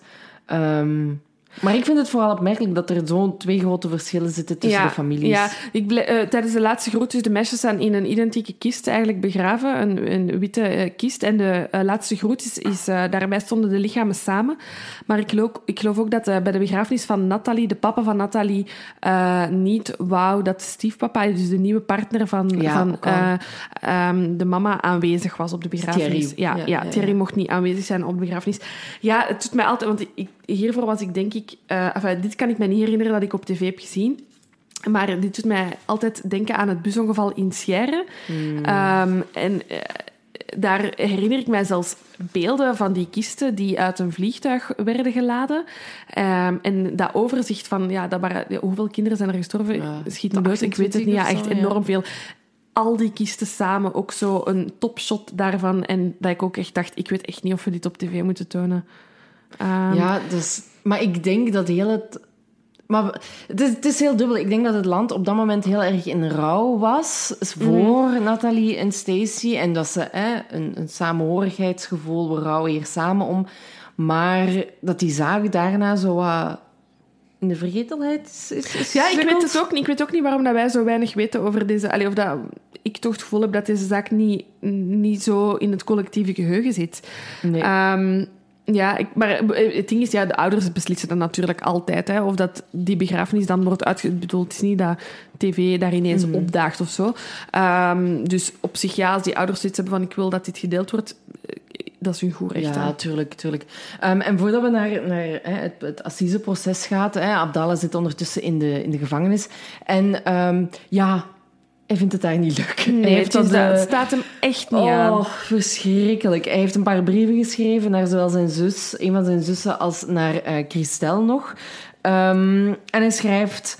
Ik schrijf jullie om te zeggen dat ik me heel slecht voel ik leid zwaar onder deze hele affaire. Ik weet niet wat ik nog moet doen, om het gerecht te doen geloven dat ik onschuldig ben. Wat me doet standhouden, dat zijn de telefoontjes met Christel. Ik hou meer van haar dan van wat ook. Zij is de vrouw van mijn leven. En dan ook nog, ik hou het hier niet meer vol. De bewakers en de andere gevangenen vallen me voortdurend lastig en ik zit 24 uur op 24 uur geïsoleerd. Ze houden vol dat ik het gedaan heb en ze willen niet meer verder onderzoeken. Al wat ik wil is een rustig leven. Help me om mijn onschuld te bewijzen. Ja. Maar ik denk dat er altijd wel wel aan uit zijn hoe we over deze zaak denken. Ja. In, in juli 2007 is er dan zo de officiële inbeschuldigingsstelling. Mm en daar is zowel hij aanwezig als dan de familie van de slachtoffers. Ik heb een korte quote van uh, de grootmoeder van Stacy, die het een chockerend optreden vond. En ook nog te zeggen heeft dat Abdullah dik is geworden en helemaal versuft was door de medicijnen. Ja, bon. En dan een heel interessant krantenartikel dat ik tegenkwam. Um, en ik dacht echt, oké, 2020 is erg, maar god 2007. Ik ben benieuwd. De kop van het artikel, nieuw gerechtelijk jaar, staat in teken van de megaprocessen. Mm. Even een klein kort een passage uit het artikel. Niet alleen het schooljaar, maar ook justitie trekt zich na twee maanden verlof weer op gang. Voor het groot publiek komt het gerechtelijk jaar hoe dan ook in het teken van enkele me uh, megaprocessen te staan. Onder meer Hans van Temse, oh. Michel Fourniret en oh. Abdallah oh zullen dit jaar nog voor justitie moeten verschijnen. Wat een jaar. Wat een jaar. Ongelooflijk. Oh, dat wist ik niet, dat dat allemaal in hetzelfde jaar is uh, Nee, dus dat is inderdaad ook wel even een uh, groot jaar. Wie dat er ook voor het gerecht moet komen, is Christian, de mama van Stacey ja. Lemmens. Um, ja, zij is eigenlijk samen met haar toenmalige partner, dus niet uh, Thierry, Thierry nee. maar haar toenmalige partner, um, zij stond recht voor mishandeling voor haar eigen kinderen. Mm. Um, het gaat over slagen, verwondingen en het niet geven van voeding van haar vijf kinderen, dus waaronder Oef. waarschijnlijk ook Stacey. De feiten hebben zich afgespeeld tussen januari en maart 2001. De kinderen waren dus ondervoed op het moment dat ze bij dat koppel verbleven en ze moesten zware straffen ondergaan. De kinderen hebben zelf aangegeven dat ze geen eten kregen, dat er heel veel geweld was in het gezin. En ze is dan uiteindelijk um, veroordeeld uh, bij verstek, een gevangenis van twee jaar met uitstel. Um, en haar advocaat zegt zelf, kijk, mijn uh, cliënt was op dit moment psychologisch niet in staat om zich te verdedigen tegen de feiten waarvan ze beschuldigd wordt, terwijl de moordenaar van haar dochter nog niet gerechtelijk geïdentificeerd en veroordeeld werd. Oké. Okay. Waar inderdaad moet super zwaar zijn, maar ja, de feiten waar jij van beschuldigd bent, hebben zich ook wel echt los vijf jaar voor ja. de verdwijning en de moord Inderdaad, van uw dochter. daar moet je sowieso voor terechtgesteld ja, worden. Ja, ja, maar dat schetst ook weer... Het is, het is echt een... Een schrijnende situatie, ja, hè? Ja, het is echt een schrijnende... Het, het, het verhaal het toont zoveel aspecten. Je hebt dat, die migratieachtergrond van Abdella, dat sowieso niet simpel moet zijn. Die vierde wereld, waar volgens mij Stacey en Nathalie mm. dichterbij stonden dan dat we eigenlijk nu ook merken en, en kunnen doen ja. uitschijnen. Um, ja, ik denk dat dat allemaal niet super simpel is. Uiteindelijk op 26 mei 2008 start het assiseproces. Ja, ik wil nog even zeggen dat er ook ondertussen nog een psychiatrisch rapport ja, is ja, opgesteld. Oh, geweest. Ja. Over Abdallah. Ehm, en Ja, sorry, hè. Eh, het, is, het is nu... ik, zei nog op voorhand. ik, ik, ik heb er niet aan gedacht, maar ik, ehm, ik zet mijn afwasmachine elke avond op. En dat is dus nu aan het lopen. En dat hoort je misschien. Sorry daarvoor. Het hoort erbij. Het hoort Ja. erbij. Nu, er is dus een eh, psychiatrisch rapport opgesteld en daaruit blijkt dat Abdallah niet ontoerekeningsvatbaar is en dat hij dus verantwoordelijk gesteld kan worden voor zijn daden. En daarom dus ook dat hij ja, voor assise terechtkomt. Ik weet niet of dat, dat een verschil uitmaakt, maar ik denk het wel. Ehm, ik denk dat dat enkel... Ja, je, intern, je kunt volgens mij ook wel... Kunt je geïnterneerd worden voor assise? Alle juridische mensen die aan het luisteren zijn, zijn nu aan het roepen met hun koptelefoon op. Ja, tuurlijk of nee, tuurlijk niet. Eh, maar laat het ons weten. Dat wil ik ook wel weten. Ja. Ik weet niet of dat je... ehm, Ja, lijkt me... ja. Ik denk het wel, want, Ja. want Kim de Gelder bijvoorbeeld is toch ook voor Assise Ah, ja. verschenen. En allee, die is pas achteraf, achteraf dan. ja. Hmm. Bon, laat het ons weten. Ja. Hij- hij- het proces start in ieder geval. hè. Hij is ontoerekeningsvatbaar. Niet, eh, Eh, niet ontoerekeningsvatbaar, Ja. inderdaad. Ehm, en tijdens dat proces wordt eigenlijk duidelijk echt hoe hard de speurders gezocht hebben. Hè. Ehm, ongelooflijk. ze gebruiken PowerPoint-presentaties, foto's, reconstructiefilmpjes. En daar wordt, ja, daar wordt eigenlijk nogmaals duidelijk hoe hard ze elk spoor hebben nagetrokken. Ehm, en de ouders komen ook aan bod ja, die gaan, komen getuigen over de ja, avond. En die zeggen van, kijk, we zijn inderdaad misschien wat nonchalant geweest. De avond van de braderij. Ehm, hè, door onze kinderen tot een gat in de nacht buiten te laten spelen. Ehm, maar, zeggen ze, we waren wel in de buurt. Hè. Eh, eerst zaten we met z'n allen buiten. De kinderen speelden daar ook. En nadien konden we ze van binnen in het café door het raam in de gaten houden. Dus ze waren er eigenlijk nog dichterbij dan de ouders van Maddie. ja, inderdaad. Maar eh, we hadden daar allemaal het volste vertrouwen in. De kinderen waren trouwens erg gelukkig. Na een week internaat zagen Stacy en Nathalie elkaar weer en waren ze heel blij. En ook, wie zijn wij om een oordeel Ja. te vellen over opvoeding? Sorry. Inderdaad, echt- tuurlijk, tuurlijk. Ja, het enige wat dat je ze misschien kunt verwijden, verwijten is dat het zo laat was. Maar ja, dan nog. Maar het feit dat ze misschien wat te veel Gedronken hadden. pintjes gedronken ja, hebben, ja, is misschien onverantwoord geweest. Ja, ja, ja. Ehm, ja, en dan, er is een heel emotioneel moment op het proces, want er, is, er zijn amateurbeelden opgedoken. Ja. Ehm, de, de laatst levende beelden eigenlijk van de meisjes op het springkasteel. Ehm, zo gaat dat als je dronken bent op een braderie, dan maak je filmpjes en er is een amateur man die, Man. die een video heeft gemaakt van, ehm, van ja, de sfeer in het café Toen was er nog met een echte camera. hè. Ja, en daar zie je dus Stacey en Nathalie springen op het springkasteel. Ja. Moet echt hartverscheurend geweest zijn voor de ouders. Ehm, ja, Abdallah is ook zelf komen eh, getuigen. In het eerste deel van zijn getuigenis heeft hij inderdaad enorm gefocust op zijn moeilijke jeugd, ehm, van waar hij komt. En dan heeft hij inderdaad ook gewoon alles wat hem te lasten is gelegd, daar heeft hij nog eens herhaald hoe dat, dat kan, dat dat toch niet toch niet zijn schuld is. Hè? Dus inderdaad, die broek die heeft hem gewassen in de pombak en dan ook Mm. bij de wasseret, want ja, hij had zijn eigen ja, helemaal vuil gemaakt. Die- nog eens gezegd dat hij eh, allemaal plantjes bewaart in al zijn zakken, Ja, ja, ja, wat ook niet waar is. Hij zegt dat hij misschien toch op die plaats is geweest waar, die mensen, waar de kindjes zijn gedumpt, want hij heeft een vriend die daar in de buurt woont.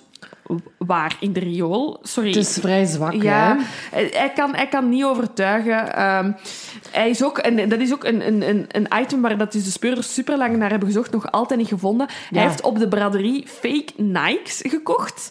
Ehm, en die zijn nooit teruggevonden. Ja, die speurders hebben zoiets van: je hebt die aangedaan, je hebt die Ja. gebruikt en je hebt die weggesmeten. Of, allee, die zijn, die zijn verdwenen. Maar hij zegt zelf dat hij die eh, gekocht heeft. Die waren toch niet duur. Die zaten in een plastieke zak. En die plastieke zak maakte een irritant lawaai als hij daarmee over straat liep. Dus hij heeft die achtergelaten. Dan is het betoog van de advocaat van de moeder van Stacy veel sterker. Ah, hè? Die zegt van, er bestaat gewoon geen twijfel over. Hè? Eh, hij zegt, ehm, er zijn in het dossier meer dan 50 verdachten ondervraagd. Hij en niemand anders is schuldig. Hij is een gefrustreerde man die komt uit een gezin waar incest banaal is geworden. Ehm, en welke seksuele moraal kan zo iemand hebben? Goed, dat is natuurlijk... Hè, ja, ehm, moeilijk, ja. moeilijke zin. Allee, ik bedoel, je kunt, ja.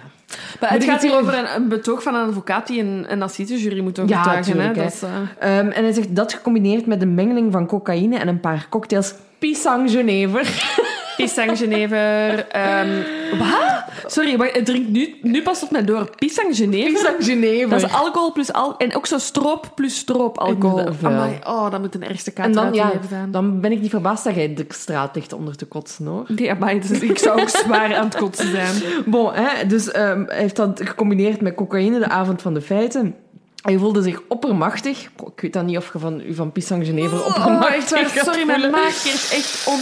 Even, toch, ik ga even dit... Uh, toch even onderbreken, maar Pisang is toch echt de vuilste... Mm. Uh, pas op, ik heb nu een top 3.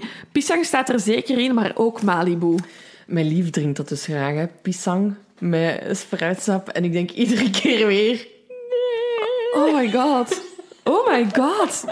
Oh. oh. als ze dit gaat horen. Die gaat ook, de volgende keer dat ik bij u thuis ben, gaat hij me dat zo voorschotelen. Die gaat me dat zo Nee, nee, we hebben dat niet thuis staan. Dat is alleen als we een keer... Uh... Gaan feesten. Gaan feesten!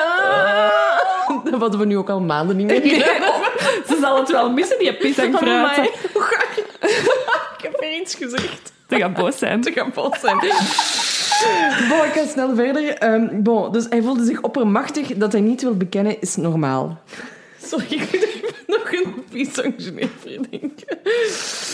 U heeft Cristiano Berto, hè, dus het liefde van um, Abdallah, hier in de horen getuigen dat ze hem nog gelooft. Opmerkelijk ook, hè, um, dat zijn twee zussen uit dat gebroken zijn hem ook nog steeds geloven. Als Abdallah bekent, dan is hij hen ook kwijt. Dan heeft hij niets meer. U heeft het, de, de, de oh. U heeft de psychiaters ook zeggen. Abdallah kan zichzelf niet in vraag stellen. Geen enkele misdaad heeft hij ooit bekend. Iedereen hier zou graag exact weten wat hij gedaan heeft met de twee meisjes, maar hij gaat het niet zeggen. Er zal altijd twijfel bestaan over de laatste uren van de meisjes. Daar moeten we ons bij neerleggen. Mic drop. Uh, en hij slaagt, hè? Ja, hij absoluut. slaagt. Uh, want op 11 juni 2008 beslist het Hof van Assise in Luik dat Abdallah Ait schuldig is aan alle 23 feiten die hem worden voorgelegd. En um, ja, een, een, een, een assisejury mag dus enkel bepalen of iemand schuldig of onschuldig is. En het gerecht wrijft in zijn handen. Die hebben zoiets van, weet je wat we die mens gaan geven? Levenslang. Ja. Um, en net na, ik, want ik ben alle artikels afgegaan uh, in chronologische volgorde. En dus na de uitspraak, hè, waarin de, Abdallah krijgt levenslang, um, kwam er uh, onder als volgende artikel. In theorie kan hij vrijkomen in 2016, in de praktijk wellicht nooit. Um, en er werd dan inderdaad, nadat de, de strafmaat is uitgesproken in het Luikse Assisehof, wel al gefluisterd van die komt nooit meer vrij.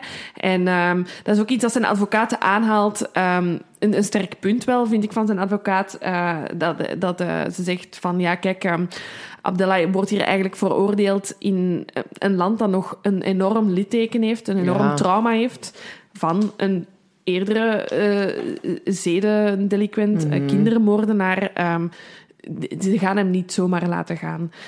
Um, nu, 2016 is vlot gepasseerd en Abdullah zit nog altijd in de gevangenis.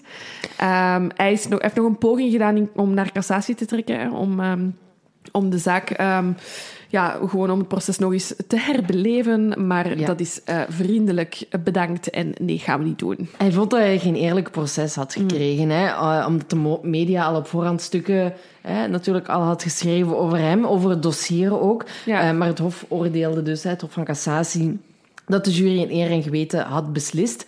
Maar daar stopte Abdallah en zijn advocaten niet. Hij is nee. zelfs nog naar het Europees Hof voor de Rechten van de Mens gestapt omdat hij vond dat de beslissing van het Hof van Cassatie niet binnen de wettelijke termijn aan hem bekend was gemaakt. En dat het verdict van het Hof van Assise mhm. niet grondig genoeg gemotiveerd was. En dat de zaak te gemedi... Ja, media... media, media mm. te veel in, de media. was gekomen. Mm. Um, maar het Europees Hof hè, voor de Rechten van de Mens heeft ook die aanvraag natuurlijk verworpen, uh, omdat hij te laat was. Um, zijn advocaat heeft blijkbaar nog geargumenteerd dat het zou gaan om uitzonderlijke omstandigheden, uh, omdat zijn vorige advocaat hem blijkbaar niet geïnformeerd had over de mhm. beslissing van het Hof van Cassatie. Maar het Europees Hof oordeelde dat er geen sprake was van uitzonderlijke omstandigheden. Kijk, in elke normale situatie zou ik zeggen, hè, er, is, er is geen... Er is geen um ja, verklaring, geen getuigenis eigenlijk van hemzelf of geen bekentenis. Ehm, en ja, er is niet echt bewijsmateriaal. Maar ik ga toch voor de vol 100% Oh, ik zeggen ook. dat Ik Abdella deze eh, meisjes heeft eh, vermoord en heeft aangerand. Hij heeft, heeft er trouwens nog een showke van gemaakt hè, tijdens Ja. zijn verdict. Ja, het is, eh, er, ik heb er nog geen bewegende beelden van Nee. gevonden, maar wel al foto's waarin dat hij echt Ja. Half over die, die tribune, of hoe moet je dat zeggen, hangt. eh, ja, hij is zogenaamd flauw gevallen. Ja. Ehm, maar eh, waar heb ik het hier staan? Ehm, ja, ze hebben de zitting echt moeten schorsen hè, op, op een gegeven Ja. moment. Ehm, en de wetsdokter is Abdallah dan gaan controleren. En hij zei, eh, hij is van zijn stokje gegaan vanwege de spanning en de vermoeidheid. En, maar hij is perfect in staat om de rest van de zitting te volgen. Dus hij Ja. heeft echt, ja, en op een gegeven moment is, is hij ook door de politie eh, uit de zaal getrokken, echt letterlijk. Ehm, omdat hij ja, echt zijn onschuld uitschreeuwde. Hè. Je suis innocent, bordel de merde. Ja. Je suis innocent, je n'ai rien fait. Allee, bon, dus eh, heeft daar echt nog wel ehm, ja, een choker gegeven, om een enorm choker gegeven, En ik ben inderdaad. ook... We zeggen wel altijd van, ja, als er, als er twijfel is, moet je mensen vrijspreken. Maar ook al hè, met... Is er niet per se direct bewijs, maar met dat stuifmeel en zo, met die schrammen, Maar voor mij- heeft geen alibi. Ik zeg het, voor mij is het gewoon... Deze feiten hadden in eerste instantie nooit moeten plaatsvinden, want Mm. Abdella had nooit vrij mogen zijn. Absoluut, dat is een eerste punt. Eh, ja. dit, is, dat is punt één en dat is iets dat we ook helaas ook met Julie van Espen hebben gezien. Dit is een dader die alles in herhaling is gevallen, die alles opnieuw feiten heeft gepleegd. Dat zijn mensen die mocht je niet uit het oog verliezen. Eh, als als, als Nee, nee, nee, justitie vind ik niet. En oké, hij, had, hij had misschien niet meer in de, in, in de gevangenis moeten zitten, maar dat is iemand die voortdurend voortdurend geviseerd moet worden en psychologische begeleiding moet krijgen. Want eh, herstellen gaat zo iemand niet doen. Echt niet. Nee, het is zeer, ja, weer zeer spijtig. Hè? En ook gewoon weer hè, in de nasleep van Julie en Melissa, dat ze daar weer opgeschrikt zijn door zo'n, Ja. zulke feiten eigenlijk. Ja, inderdaad. En gewoon iemand, ehm, ja, net als Dutroux, die, die in het verleden al, al verschillende red flags geplant had, eh, waar dat geen gehoor is aangegeven. Mhm. Eh, en ja, dan denk je, oh, dit is 2006, misschien gaat het beter, maar again, het blijft gebeuren. Hè. Er blijven, eh, ik blijf het zeggen, echt waar mensen die seksuele misdrijven plegen, moeten gewoon harder gestraft worden en beter begeleid worden. Ja. Want dat zijn mensen die hervallen. Ja. Ja, ja, maar ik volg u daarin, zeker wat betreft die begeleiding. Ja. Het is niet... ehm, ja, dat is een probleem dat je niet, van, dat je niet zo opgelost krijgt door ook een gevangenisstraf te krijgen. Dat, dat zit in u. Mhm. En dat moet echt ge- begeleid worden. Ehm, nu, Ab- Abdallah is niet vrij, maar heeft wel vorig jaar nog een, ehm, een ja, penis, penis, oh my god, penitentiair verlof aangevraagd. Ehm, maar bij zo'n aanvraag van, van zo'n soort verlof, ik ga het woord niet meer uitspreken, ehm, moeten er aan een paar voorwaarden voldaan Ja. gedaan worden. En er moet een soort van blijk van schuldinzicht zijn.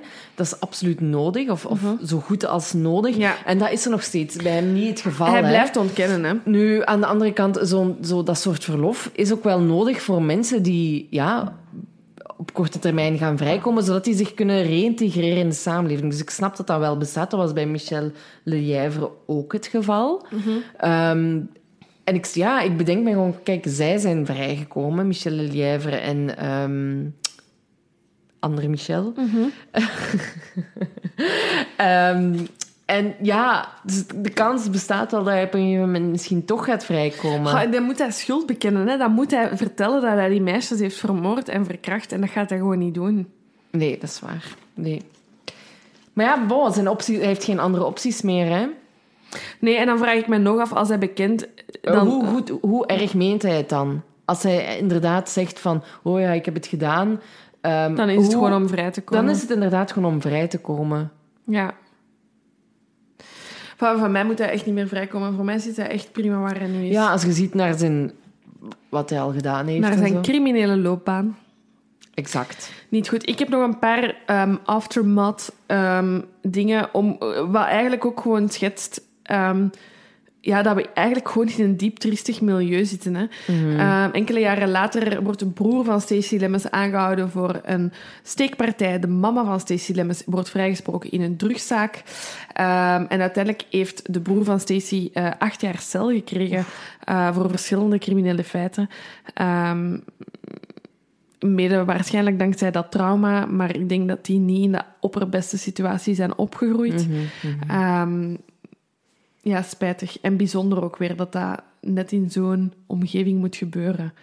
Uh, ongetwijfeld misschien... speelt dat ook mee in het oordeel van veel mensen. En misschien dat het daarom niet meer zo'n... Die situatie niet meer zo leeft. Ja, omdat het gewoon niet, geen rijke, witte mensen zijn. Ja. Kan zijn.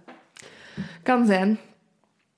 Ja, triestige zaak, maar ik ben blij dat we hem eens hebben gebracht. Ja, inderdaad, want... Uh... Ja, ik, ik was hem echt compleet vergeten. Ja, het is zo, meestal met Belgische zaken. Het is ook één dat we nog nooit gesuggereerd hebben nee. gekregen. Um, dus ik ben wel eens benieuwd. Meestal als we een Belgische zaak brengen of een Nederlandse zaak, krijgen we heel veel respons van mensen die nog weten waar ze waren of die via via iemand kennen. Ik ben mm. echt benieuwd of dat er ook mensen nou betrokken waren bij deze zaak. Of, of de begrafenis ja, hebben gezien op televisie. Ja, of er nog iets van weten, ben ik wel heel benieuwd naar. Ja.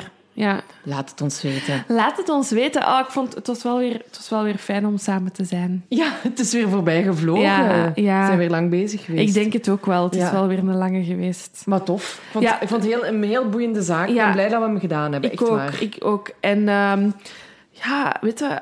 Alain Remu, bel ons, hè. We, uh, ja, want hè, we hebben het altijd over Jeff Vermassen en zo, dat we een keer willen interviewen of zo. Hè, of, ja. of als onze droomgast. Ja. Maar uh, nu dat ik hem bezig heb gezien in dat programma, ik, heb ik toch ook wel van, echt, laat hem maar eens komen. Ik heb echt deze week gezegd, als ik nog een carrière-switch moet maken, dan ga ik echt bij Alain Remu werken. maar ik heb dat ook gedacht toen ik dat programma zag. Ik dacht, oh, is het niet nog iets voor mij? Ja. Maar bon.